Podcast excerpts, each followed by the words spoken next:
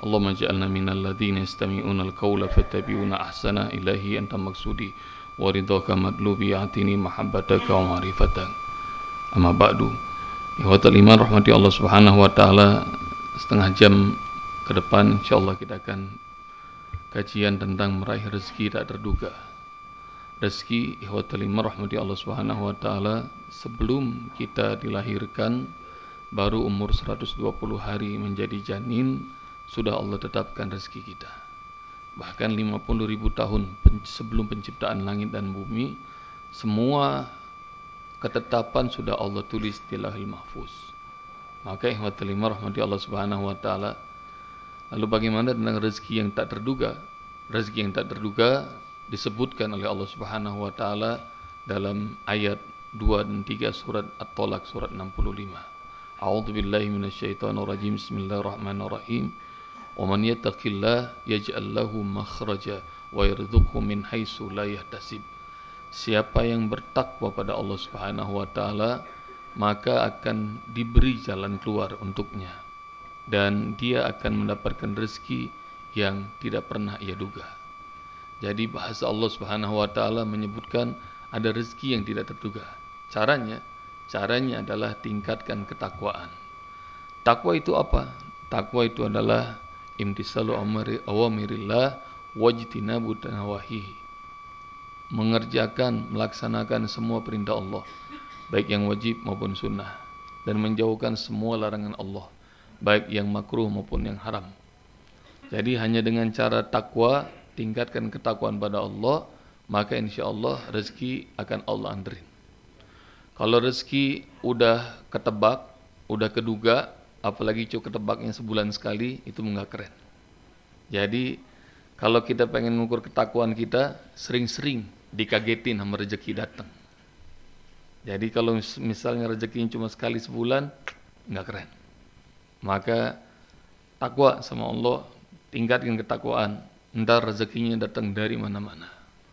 Dan model rezeki datang dari mana-mana itu yang kita pengenin. Dan rezeki tidak cuma bentuknya uang, tapi rezeki bentuknya bisa jadi rumah, bisa jadi kendaraan, bisa jadi keturunan soleh, rumah tangga yang aman. Man asbaha minkum aminan fi sirbihi. Ini Ustaz mau cerita tentang orang yang paling kaya sedunia, sabda Rasulullah. Siapa orang yang ngedapetin di pagi hari rumah tangganya tentram, satu. Mu'afan fi jasadihi, jasadnya, tubuhnya, dirinya, keluarganya sehat. Dua. Indah kutu yaumihi dan dia dapatin makanan di hari itu untuk dirinya dan keluarganya. Gak usah ngomong buat minggu depan, gak usah ngomong sampai sebulan, sampai tahun depan, pendidikan anak sampai S3, enggak, cuma makan buat hari itu. Ini tiga. Siapa yang mendapati bahwa rumah tangganya aman? Satu. Yang kedua, dapati dirinya dan keluarganya sehat apalagi sekarang wabah corona di mana-mana. Dan yang ketiga, dia dapati hari itu cukup makanan. Faka'anna mahizat lahu dunia bihazafiriha, maka seolah-olah seluruh kenikmatan dunia Allah kumpulkan buat dia. Maka bersyukurlah ikhwatal iman dan terus tingkatkan takwa. Dan ketakwaan itu ikhwatal iman rahmati Allah Subhanahu wa taala tidak mungkin salah. Wa man yuti'illah wa rasulahu faqad faza fawzan azima. Siapa yang taat sama Allah, taat sama Rasulullah, maka dia menang dengan kemenangan yang azim, yang besar, yang agung, yang dahsyat. Udah pada paham belum nih kira-kira? Hah? Kalau paham tuh segitu aja ceramahnya. Alim, nama asli seorang murid Ustadz nih. Dulu Ustadz waktu lagi kerja jam 7 udah di kantor. Pulang jam 10. Itu anak Ustadz saya nggak pernah ngeliat tingginya. Yang saya lihat selalu panjangnya. Ngerti nggak tuh maksud dia? Berangkat sebelum masih tidur anaknya, dia pulang anaknya udah tidur. Ngapain kerja kayak begitu, Lim? Wah, saya mah karir luar biasa saat saya kejar. Jadi pengen terus dipromosiin, pengen terus jadi nomor satu. Itu yang dilakukan sama alim. Sampai gilanya kerja itu, jangankan sholat berjamaah kayak antum. Sholat bolong sering Ustaz. Jadi dia berharap nyender ke dunia itu luar biasa dahsyatnya. Tapi Hotel Lima rahmati Allah Subhanahu wa taala Ustaz tahu kan 2008 perusahaan-perusahaan besar pada rontok 2008 krisis global Lima rahmati Allah Subhanahu wa taala saya sering juga ceramah di perusahaan-perusahaan tambang. Mobil khusus Exxon Mobil Fortune 500, majalah Fortune itu memberitahukan dari 500 perusahaan dunia yang paling top, maka nomor satunya Exxon Mobil. Tapi kalian pergi ke Exxon Mobil, hampir setiap bulan yang Hotel Liman Ustaz ngasih ceramah di situ, sekarang udah nggak ada lagi kajian kayak begini. Dan Hotel Liman, Allah Subhanahu Wa Taala, kalau Ustaz nanya kepada kawan-kawan yang lama, siapa lagi yang tersisa? Ah, udah dirumahin semua Ustaz. Exxon begitu, Chevron begitu, Konoko begitu, Total begitu. Dan hotel yang rahmati Allah rontok. Jadi perusahaan yang saya terus kejar prestasi di situ Ustaz rontok. Hingga akhirnya saya dirumahkan. Awal-awal dirumahkan hidup saya jadi mantap kata Alim. Mantap gimana Lim? Makan tabungan Ustaz. Gitu dia. Jadi terus-terusan makan tabungan hingga akhirnya awal-awal saya masih terus apply kerjaan sana sini segala macam nggak ada panggilan lama-lama duit habis sampai titik apa lim bokeh sat terus karena banyak waktu akhirnya saya mulai sering ke musola mulai sholat berjamaah emang kalau dalam kondisi bokeh nikmat banget ibadah bener nggak kira-kira mulai saya karena banyak waktu tahsin, benerin bacaan, masih banyak waktu mulai hafalan surat-surat pendek. Eh lama-lama di musola kompleks saya disuruh jadi imam. Kayak begitu tuh. Alhamdulillah jadi pengangguran nih. Maka dia jadi imam yang terus. Hari itu duit sama sekali nggak megang. Setengah enam sore saya udah mau sholat maghrib. Saya udah siap-siap, udah pakai baju koko, udah pakai sarung, pakai kopiah saya mau pergi ke musola, eh anak saya baru selesai mandi, anak perempuan saya usia 10 tahun. Dia bilang, "Ayah, aku mau makan ayam bakar dong malam ini."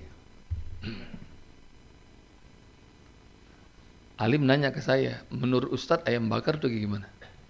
Ayam bakar ya ayam bakar, Lim. Saya ngomong begitu.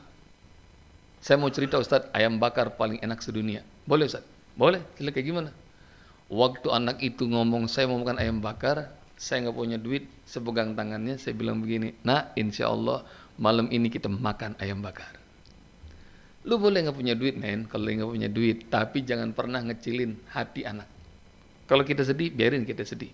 Istri sedih, tapi anak-anak nggak usah tahu itu. Besarin terus pengalaman apa hatinya anak.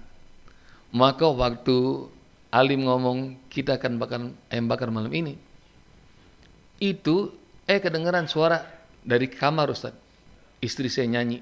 Nyanyi apa lim? Enak lu ya, janji macam-macam anak. Udah tahu kagak punya duit, ngejanjin ayam bakar. Ntar kalau dia nangis lu tanggung jawab gitu. Masya Allah, saya baru ngebesarin hati anak, saya dikecilin sama istri. Maka saya bilang sama anak, saya bisikin, insya Allah kita makan ayam bakar. Maka Anak saya senang, dia lari-lari, dia bilang ke ibunya, eh kata ayah kita makan ayam bakar gitu. Maka saya jalan menuju musola. Saya bilang oleh ya Allah, aku hambamu yang miskin sementara engkau Tuhan yang maha kaya raya. Cukupkan ya Allah buat hambamu ini ayam bakar. Pernah nggak makan siang doa, ya Allah ayam bakar gitu. Salat maghrib Ustaz. Hal yang biasa tapi begitu zikir selesai, doa selesai, salam-salaman, seorang jemaah bilang, saya ngundang semua jemaah, Ustaz Alim, saya ngundang juga ya. Ada syukuran di rumah. Kapan Pak? Sekarang sampai Isya. Maka begitu Alhamdulillah kata Alim. Nasi berkat itu. Ya Allah nggak apa-apa deh. Bukan ayam bakar, nasi berkat juga nggak apa-apa buat anak saya. Maka kemudian Hotel Iman sampai Isya, kemudian sholat Isya berjamaah, pulang, benar setiap orang kebagian nasi berkat. Satu-satu. Alim karena mimpin zikir tahlil dapat dua. Nasi berkat di kampung Ustadz isinya apa? Alim ngetes saya padahal ilmu tinggian saya itu. Ini nasi berkat lim isinya nasi uduk, saya ngomong begitu, kasih bawang goreng, kemudian ayam atau telur dadar suwir, emping dah. Yaudah begitu Ustaz, kata Alim. Maka hotel iman itu juga kalau di kampung saya kayak gitu, di kompleks saya kayak begitu.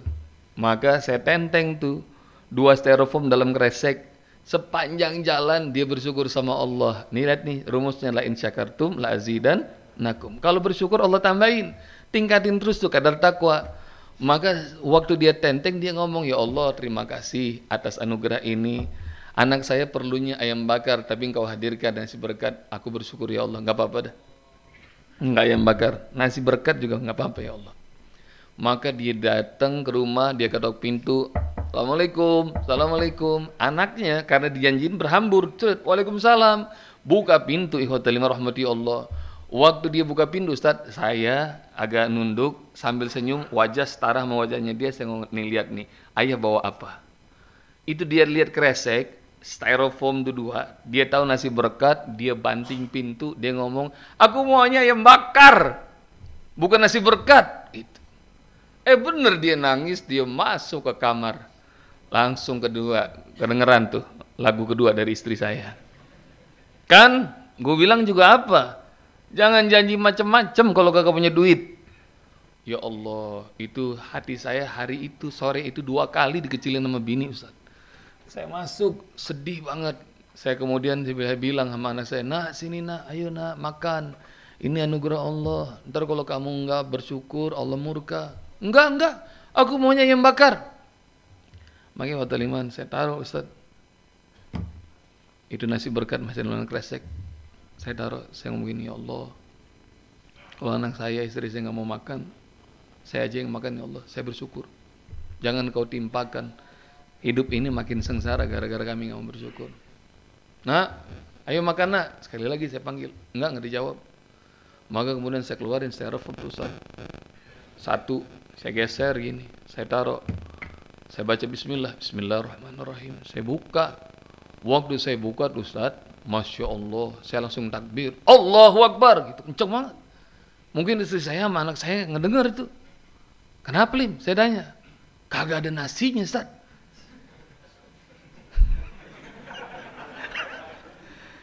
Emang apa itu isinya? Itu ayam bakar, Ustaz. Enggak seperempat, utuh satu ekor. Waktu saya ngeliat, Allahu Akbar, begitu kata Alim. Maka kemudian saya bilang, Bu, Nah, ayo sini, ayam bakar. Mereka nggak percaya kayak dengan sinetron mereka ngintip keluar dari kamar. Jalan ngedeketin dan kita duduk bertiga di meja, masya Allah itu ayam bakar seumur hidup yang paling nikmat sedunia. Kenapa Ustaz? Dari awal sampai akhir kita makan ayam bakar itu nangis bertiga. Lu pernah nggak lu makan ayam bakar nangis? Itu yang disebut rezeki nggak terduga. Boleh jadi hotel lima rahmati Allah cuma seteguk air. Allah kasih. Tapi nilainya luar biasa dahsyatnya. Daripada makan seperti sajian di restoran paling mewah, tapi yang kita makan cuma cuma cuma dikit, tapi larangannya, pantangannya banyak banget. Jadi hotel lima rahmati Allah Subhanahu wa taala. Syukurin semua nikmat yang Allah diri. Tuh udah mulai keganggu. Oh, HP saya. Makanya hotel lima di Allah Subhanahu wa taala. Semua nikmat Allah Subhanahu wa taala syukuri. Tingkatkan ketakwaan. Hidup tuh akan indah kalau kita berasa hidup di sorga. Kayak gimana Ustaz? Sorga tuh udah dirasain sejak di dunia. Oh itu keren.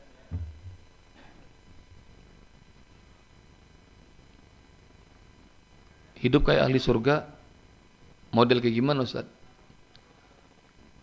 Ahli surga ini gambarannya dalam banyak ayat Al-Quran, banyak hadis, mereka nggak boleh kepenginan. Walahum fiha ma yadda'un, walahum fiha, fiha ma yashtahun. Apa yang mereka kepengen, tung datang. Sabda Rasulullah, A'dadtu li ibadiyas salihin. Ini hadis kudsi. Aku siapkan buat hamba-hambaku yang soleh. Mala ainun ra'at, wala uzunun sami'at wala khatara ala qalbil bashar.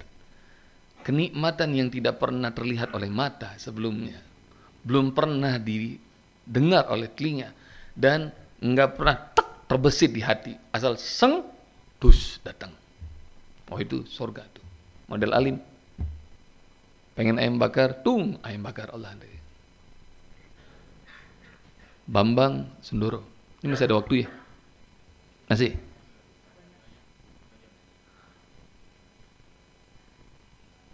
Dosen di Trisakti Grogol nggak tahu dia ngajar apa tapi dia bilang Ustaz percaya nggak karena saya dosen yang udah tua udah senior jadi mata kuliahnya dikit Ustaz percaya gaji saya 300 ribu sebulan? Hah? 300 ribu? Situ tinggal di mana? Celeduk Ustaz. Ongkos saja udah habis kali 300 ribu. Tapi itu Ustaz, hebatnya kalau bersyukur. Secara matematika kan kayak begitu hitung-hitungan. Kalau bersyukur maka berkah yang banyak. Karena mata kuliah sedikit Ustaz. Hari itu saya nggak ada jadwal ngajar. Lalu habis sholat zuhur tidur siang. Belum makan. Terus bangun-bangun jelang asar. Pulang dari masjid duduk di sofa eh hujan deras di luar. Kayak zaman-zaman sekarang ini. Tiba-tiba lapar mengundang. Saya panggil istri saya. Mas ini mah duduk. Duduk Begitu lagi duduk, kita nonton TV, ah ini acara perempuan semua ini. Bingung saya matiin, saya ngobrol dah sama istri. Ini dingin-dingin. Tiba-tiba yang hotelnya rahmati Allah, mah aku belum makan. Kamu udah makan belum? Belum. Sama-sama nih, orang makin tua makan makin gak semangat. Tapi karena dingin-dingin Ustaz, saya ngomong sama istri, enaknya dingin-dingin ini makan apa nih mah? Sop kambing apa gulai? Dari tadi ngomong makanan mulu gitu ya. Istri saya kemudian ngomong begini, nggak usah macem-macem pak, uang belanja udah dikit, pengennya kambing lagi katanya. Maka kalau antum suka digituin sama istri, jangan juga sewot, santai aja. Kata Bambang, ini ngajarin saya, saya ngomong gini, dia ngomong gini, siapa yang nyuruh kamu masak atau belanja kambing?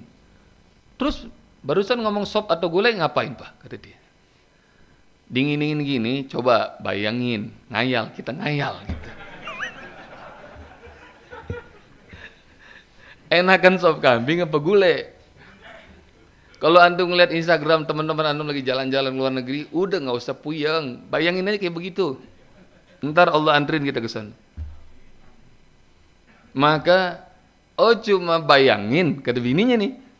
Iya bayangin, maka hotel lima rahmati Allah istri saya begini saat Gulai kambing, sop, sop, gulai kambing. Ini kambing sama-sama empuk. Sop bening, aplikasi santan. Enak mana kira-kira? Santan, oke okay, cocok. Kata istri saya ngomong, gulai pak, gitu. Gulai kambing. Hotel lima rahmati Allah subhanahu wa ta'ala.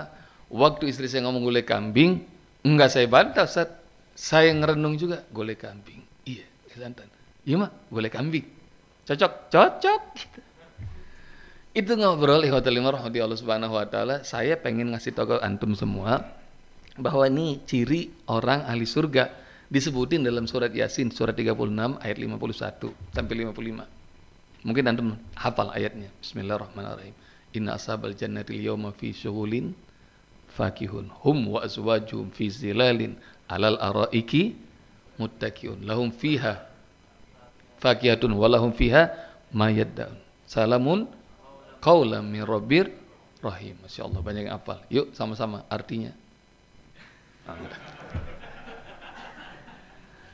Inna sabal jannatil yawma fi sugulin fakihun. Sungguh para penghuni sorga di hari itu mereka nikmat hidupnya. Hum wa azwajuhum fi zilalin alal araiki muttaqiun. Mereka dan istri mereka fi zilalin dalam naungan Allah Alal araiki muttaqiun. Mereka nyender, duduk di dipan-dipan, di sofa. Lihat nih settingnya mirip banget tuh. Di luar hujan, dia di dalam rumah dinaungin, kagak kena hujan. Duduknya di mana? Duduknya di sofa. Lahum fiha fakihatun wa lahum daun. Mereka dikasih sama Allah berbagai macam buah-buahan dan semua makanan yang mereka pengenin. Coba bayangin tuh. Jadi Bambang sama istrinya pengen apa tadi tuh? Gulai kambing. Dan kalimat terakhir itu salamun qaulam min rahim, salam. Itulah ucapan dari Allah yang Maha Penyayang. Itu tiba-tiba begitu kita pengen gulai kambing, cocok tuh sama istrinya. Begitu suami sama istri, tiba-tiba Assalamualaikum. Assalamualaikum. Suara perempuan Ustaz, ngetok-ngetok.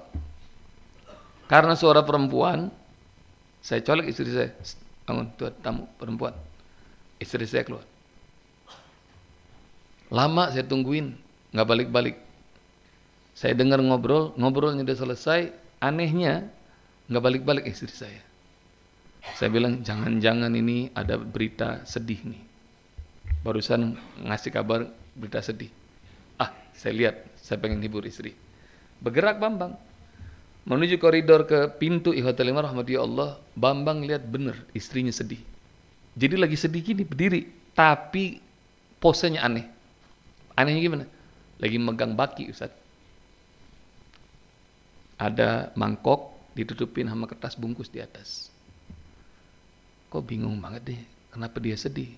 Saya tanya nih, jarak kira-kira cuma 35 meter. Ma, kenapa? Nggak dijawab, dia nangis, netes air mata. Ada sahabatmu, teman pengajianmu yang meninggal ya. Nggak jawab. Ma, ada apa? Disamperin sama Bambang Ihwatalimah rahmati Allah subhanahu wa ta'ala dipegang bahunya. Kenapa, Mak? Maka kemudian dia buka tuh kertas bungkus yang di atas Ustaz. Maka beberapa bulir air mata netes ke mangkok. Istri saya ngomong, boleh kambing, Pak, boleh kambing. Bambang Sundoro. Dan orang yang sama juga, Bambang Sundoro cerita ke saya, saya beli BMW seri 5 masih gres baru nggak nyampe 5000 km Ustaz harganya cuma 27 juta Gimana ceritanya? Kapan-kapan dah, ntar ngundang lagi, ntar saya ceritain.